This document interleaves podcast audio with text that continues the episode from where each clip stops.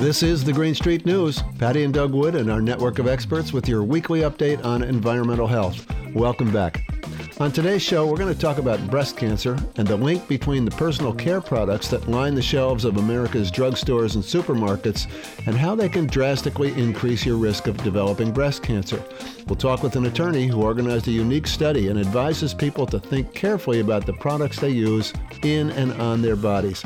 That and the week's environmental headlines all coming up on this edition of Green Street News. Stay with us.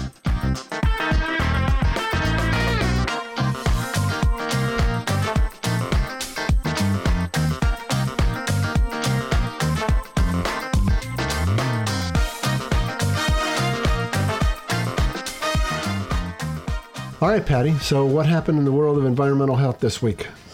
Well, as always, we're going to have to have an article on PFAS. This is the chemical class of our time. Yeah. Really, it is. So, this one is from Associated Press, and it was written by Lisa Rathke and the title is U.S. States Consider Ban on Cosmetics with, quote, Forever Chemicals, which are PFAS. Mm-hmm. A growing number of state legislatures are considering bans on cosmetics and other consumer products that contain a group of synthetic, potentially harmful chemicals known as PFAS. In Vermont, the state Senate gave final approval recently to legislation that would prohibit manufacturers and suppliers from selling or distributing any cosmetics or menstrual products in the state that have perfluoroalkyl and polyfluoroalkyl substances, as well as a number of other chemicals. The products include shampoos, makeup, deodorant, sunscreens, hair dyes, and more. California, Colorado, and Maryland passed similar restrictions on cosmetics that go into effect in 2025.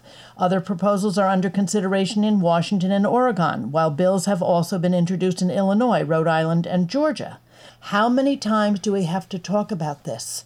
Why doesn't the federal government do something? I know that they've come out with a standard for drinking water, which is impossible almost for anybody to deal with, right? right? Yeah. But they have come up with a standard, and now they have to look at these chemicals in everyday products that people are using over and over and over and over. It's amazing that they're leaving this up to the states to do, something yeah. that the yeah. federal government really should do. I mean, Absolutely. I guess that because the chemical lobby is just too strong in, in Washington. In March, the Environmental Protection Agency proposed the first federal limits on the chemicals in drinking water, saying the protection will save thousands of lives and prevent serious illnesses, including cancer. So, what I don't understand is I understand that you can't just immediately take the products off the shelves, right? Manufacturers have made them, stores have, have stocked them, and you have to run through your stock. But why are we just. Why do you have to run through your stock if you know that it causes cancer and all these other problems? Well, but what I was going to ask is okay, putting that aside, I think that's a valid question. But why are we allowing them to be made anymore? Why aren't we stopping the manufacture of these chemicals now? Right.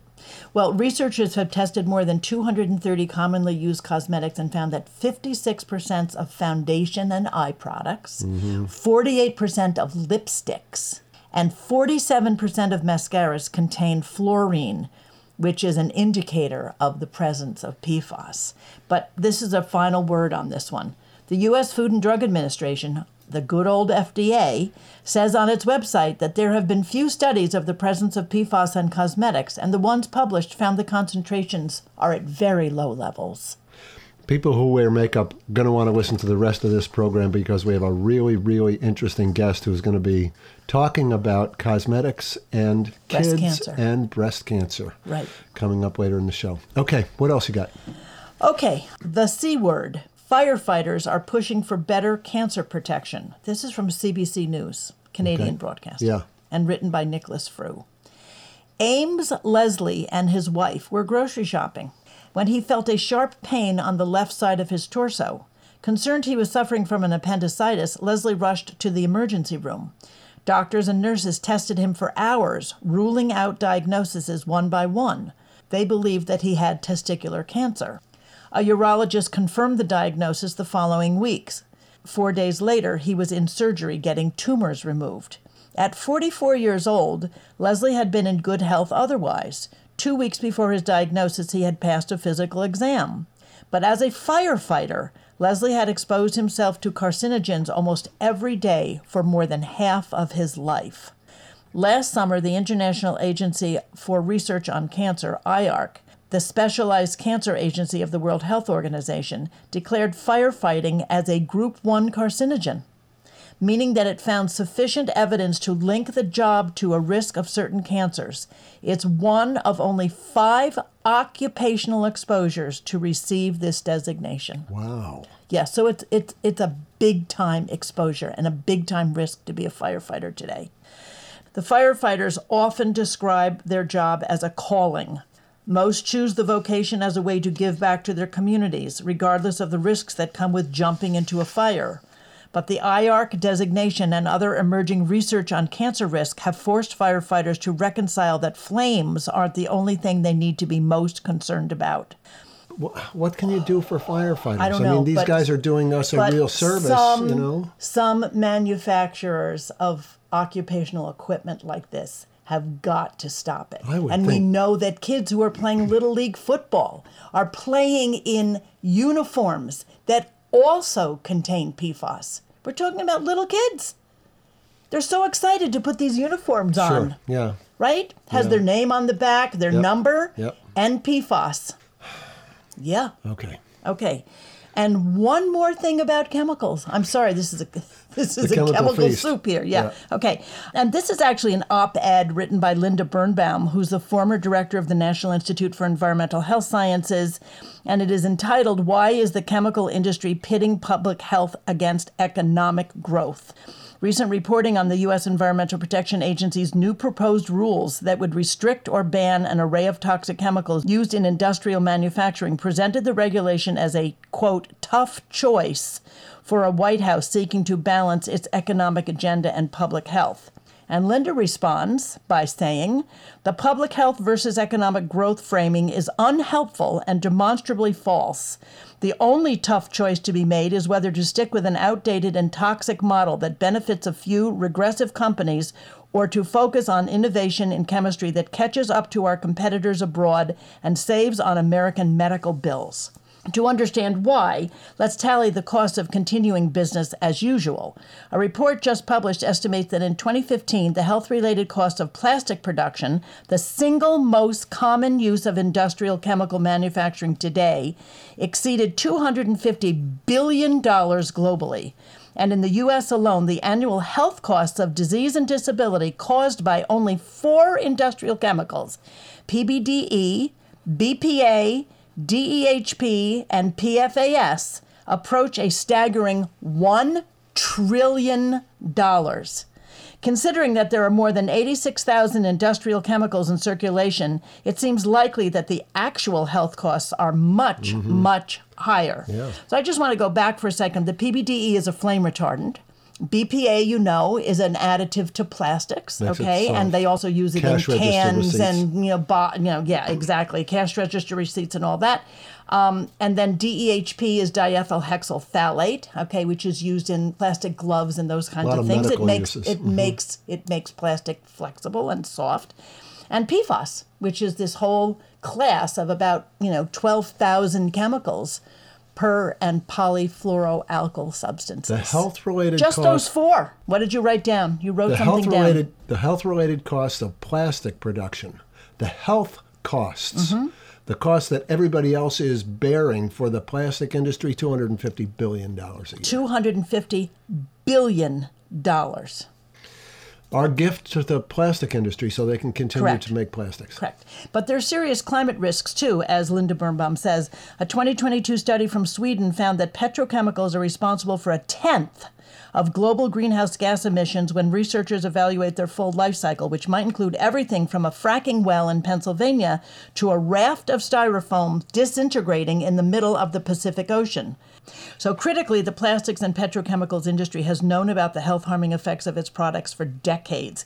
Yet, rather than remove the chemicals from use and develop safe alternatives, the industry doubled down on defending their products, resulting in the universal PFAS contamination that can be found in every American and every American community today.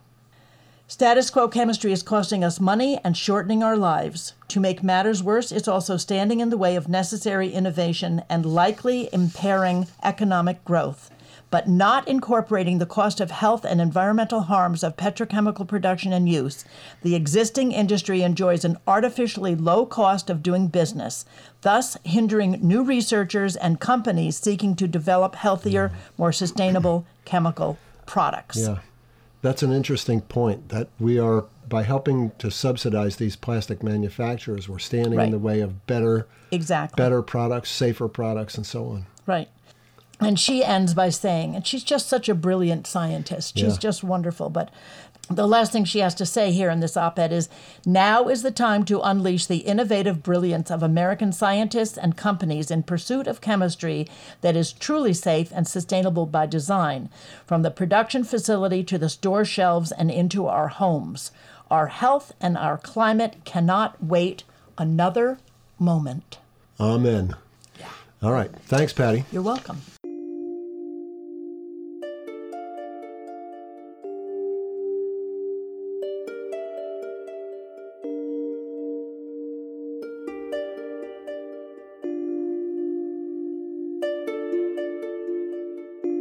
Breast cancer has been a scourge for women around the world for generations. Everyone knows someone who's been affected as a patient, a parent, a friend, or a coworker. And while billions of dollars have been spent working to find a cure for breast cancer, that cure has proven to be elusive. For one thing, there are different types of breast cancer, and many factors can trigger the onset of disease. Yes, women who have inherited the BRCA1 or BRCA2 genes have an increased risk, but it's generally accepted that most breast cancers are not due to inherited genes. Instead, it's the environment that seems to be the biggest factor.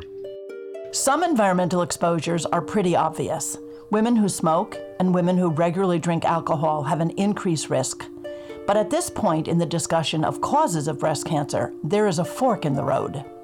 The corporate pink ribbon campaigns claim that more research is needed to identify any other types of environmental factors that could increase a woman's risk of breast cancer. On the other hand, independent researchers have identified chemicals in everyday products as possible culprits in increasing risk. Chemicals that make fragrances linger in the air, or act as preservatives in makeup, or make plastic bottles soft and pliable, have all been found to increase the risk of breast cancer. But those chemicals are essential to the personal care products industry. In many cases, the same companies that sponsor the Pink Ribbon Breast Cancer Awareness campaigns every October. So, when a lawyer from San Francisco developed breast cancer, she wanted to know why. I was diagnosed with breast cancer when I was 52, and I got this diagnosis. And like many other people, I knew very little about breast cancer, although my mother had had breast cancer. And I thought I was, you know, I thought it meant I was going to die because I remember the stories from, you know, when you had friends in high school and college whose mothers had breast cancer. Um, that was often what happened. That's Polly Marshall, an attorney formerly doing affordable housing and community development work in San Francisco, and now the executive director of Breast Cancer Over Time, a nonprofit organization that's not waiting for more corporate science, but instead organizing breast cancer survivors to take an active part in pushing that research forward. I started going, you know, to the support group at my local hospital while I figured out what kind of treatment I was going to need. And ultimately, I had three lumpectomy type surgeries, chemotherapy for four months, and radiation therapy. And then I took all the possible combinations of anti hormonal drugs, tamoxifen, and various aromatase inhibitors for the requisite like nine to 10 years. But what happened was our support group was just so important to me. And there was a cohort of us who kind of went through, we were newly diagnosed together, and we went through all our different types of treatment. And when we finished our treatment, we kept meeting and we felt like, whoa, we have just finished doing all this work to save our own lives. And our next thought was our kids. And we just felt like, what can we do so that our daughters and their whole generation and our sons don't have to go through this. You know, we periodically in this group had always asked ourselves, why do we think we got breast cancer? People came up with these theories like, oh, it's because I'm too stressed at my job. That was the most common one. And then there was, you know, I took birth control pills starting when I was, you know, 16 and a half. Or had a lot of people with this from the Central Valley. I rode my bike behind the DDT spraying truck in the middle of the summer because it was cool spray. it was, I did hormone replacement therapy, or I didn't breastfeed my children, or I didn't breastfeed them long enough, or I didn't have children, or, you know, it's, all these things that we blamed ourselves for until we started looking around and saying, you know, what about this milieu of toxic and chemical exposures that we're all exposed to and that we know genetic propensities or not, and none of us had any apparent genetic predispositions. We just knew that milieu that we had grown up in had in some way helped bring us each to our cancer diagnosis. Polly Marshall's support group decided they wanted to focus their efforts on kids. They didn't want their kids to have to go through the same ordeal they had just been through. They knew that there were what scientists called windows of vulnerability, particular stages during our lives when cells are rapidly developing and we are particularly at risk for all kinds of hormonal mischief the windows of vulnerability, you know, are when breasts are growing or changing. And so it's in utero, it's puberty, it's pregnancy, it's breastfeeding, and menopause. So there's been a lot of focused attention. And that's why we were all so concerned about the personal care products because we all had kids that were, you know, those ages in puberty, adolescence. And we were tired of you know fighting with them without having the, the scientific information science is expensive there are limited budgets and there are those who may not want certain kinds of studies to be performed at all most of the major research centers in the U.S. are heavily funded by private industry, and whether by design or not, studies about chemicals in personal care products and their links to breast cancer are hard to come by. But there are some. So, meanwhile, when I had my third surgery, my surgeon asked me if I would donate breast cells from my non involved breast for research into breast cancer, you know, what causes breast cancer. And I did that. And a couple years later, I went back to him and said, What did you use those cells for? And he said, Oh, well, we just published this study. We exposed those cells, we cultured them and exposed them to BPA. And we found that BPA attaches to estrogen receptors and it interferes with tamoxifen. And tamoxifen is a drug women take when they're premenopausal if, if they have hormone positive breast cancer, which attaches to estrogen receptors in breast cells and keeps the estrogen from attaching and stimulating the cells in ways that can promote breast cancer most breast cancer research is done with either cancer cell lines or um, rodent, rats, and mice cells. And all the human studies are really based on correlations. Like, you know, these people were exposed to this hazard, and then 40 years later, they got cancer. And we just like, we're not willing to wait around for correlations to tell us how we can protect our children. A teenager today will be in their late 50s in 40 years, so Polly's reluctance to wait for correlation studies is understandable. But then she met a researcher who told her she was looking to do a different kind of study. So she told us that what they need for their research more than anything were healthy cells from different kinds of women, whether they're you know, premenopausal, postmenopausal, but healthy cells from women who've never had cancer. And so we looked around and we said, you know, we can do this, you know, the same support group of people who, you know, we're now two, three years out from our own diagnosis and active treatment. That's how we kind of developed this study. I mean, you can't take healthy young women and give them toxic stuff and then see what happens. Thank goodness you can't do that in this day and age. But we figured out this sort of a reverse, a healthy intervention where we invited people to join our study. They filled out questionnaires with everything they used. Uh, it was a real education to me of what people put on their body, in their body, their hair, their nails. But at any rate, people filled in these questionnaires with, you know, all 39 things that they use. And then we, the breast cancer survivors, you know, all volunteers, looked it all up. And we used the Environmental Working Group Skin Deep database. So we selected these volunteers who were already using the bad stuff that was labeled as carcinogenic or was a hormone disruptor. And we asked them to give us breast cells and urine samples and blood samples. So they came into a doctor's office and did all that. And then we gave them a kit full of you know, healthy cosmetics, which were basically, again, ones that we had to look everything up. But basically, the, the rule was no parabens and no phthalates. And we quickly learned that you can look up all the ingredients in the world and you'll never see phthalates because they're hidden in fragrance. And they don't have an obligation to disclose what's in fragrance.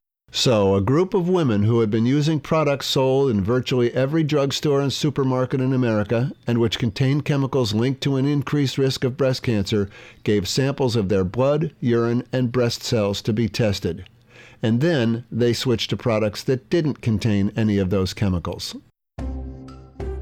And so they used the healthy cosmetics for 28 days, which was, you know, average length of a menstrual cycle. So we were controlling for the natural flow of estrogen in the body. And then they came back and they um, gave us breast cells and urine and blood again. And each time we tested the urine, you know, to see what the parabens and phthalates there. And we found that at the end of the 28 days, the levels had of parabens and phthalates had plummeted. And so that showed us that people were complying with the protocol. And we had controls who um, kept using their regular products.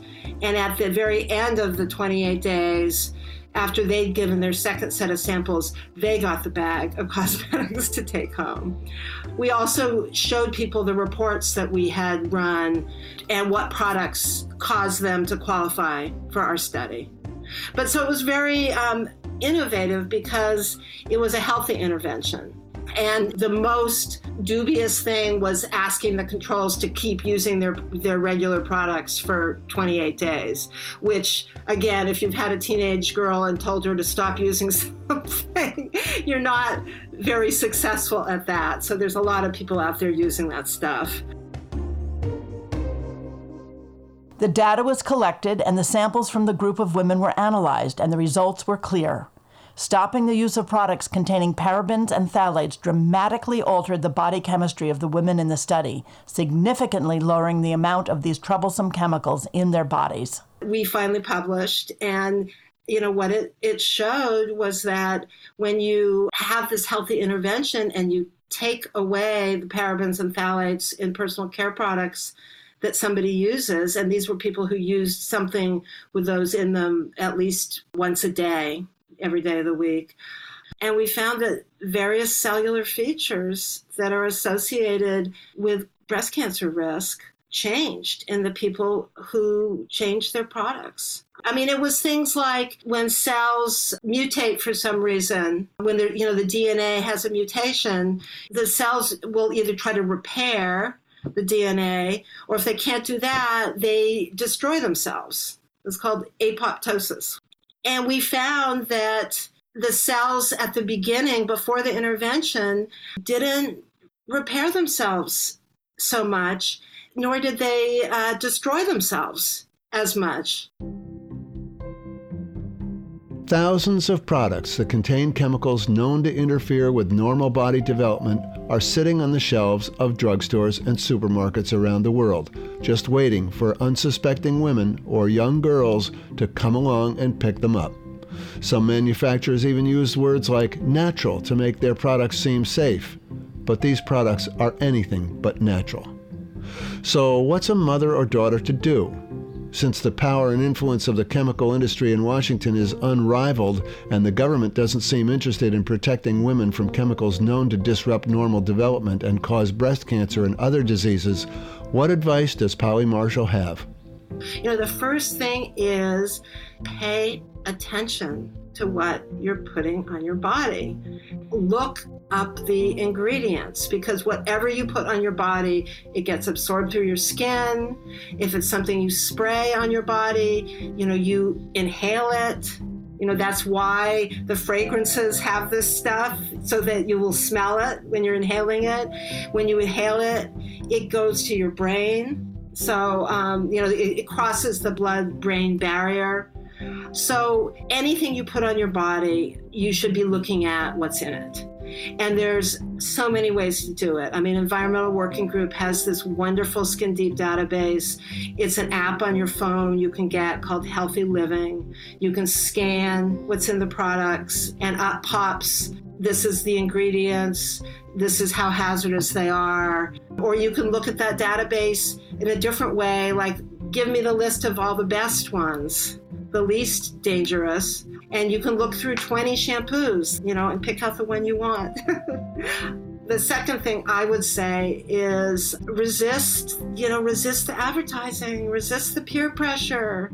You know, we're I'm going to try to get an article in like 17 magazine and Teen Vogue, even though I know their advertisers are not going to be very receptive to what we're doing. You know, the other thing is is that there's green companies now. Every day, practically, there's new companies opening.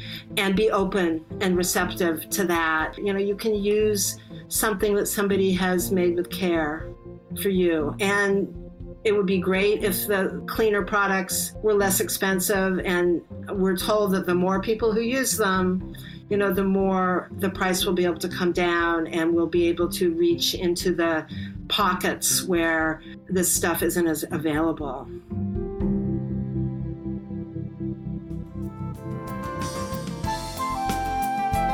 Polly Marshall, Executive Director of Breast Cancer Over Time, a nonprofit group in San Francisco that's pushing research forward in an innovative and exciting way. You can read more about their group and their amazing and important study at their website, breastcancerovertime.org. That's going to do it for this edition of Green Street News. Special thanks to our guest, Polly Marshall, our news editor, Ellen Weiniger, our social media director, Donna Moss, our editorial director, Josh Lyman, our engineer, Sam Seaborn, and our marketing director, Patricia Bridges. I'm Doug Wood. Patti and I will be back next week with another edition of Green Street News. Thanks for listening.